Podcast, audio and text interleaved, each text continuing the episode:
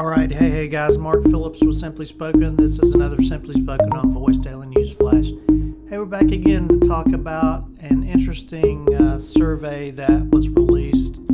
It's a apartment resident preferences report. So that's by the National Multifamily Housing Council, and you know we hear a lot about um, voice and voice experiences in the home and what a big deal that is. Well, this this survey is uh, 373,000 apartment renters living in over 5,000 communities across the United States. So that's uh, that is an impressive amount of coverage for a survey.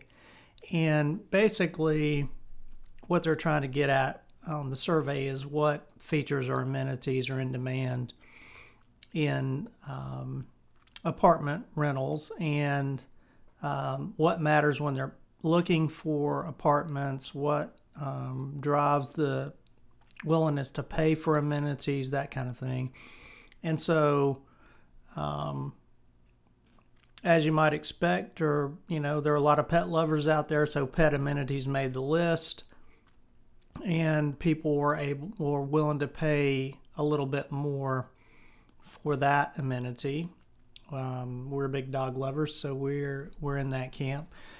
But the interesting thing for this is that voice activated technology, about almost over 40% of those uh, survey respondents said they would not even rent without some voice activated virtual assistant. So a bunch of them already own those devices and they won't um, they won't rent without it. So that's kind of interesting. That's a an interesting that picks up a piece of the demographic across the United States that um, is broad and uh, rent home ownership is kind of on the downturn and apartment rentals are on the upturn.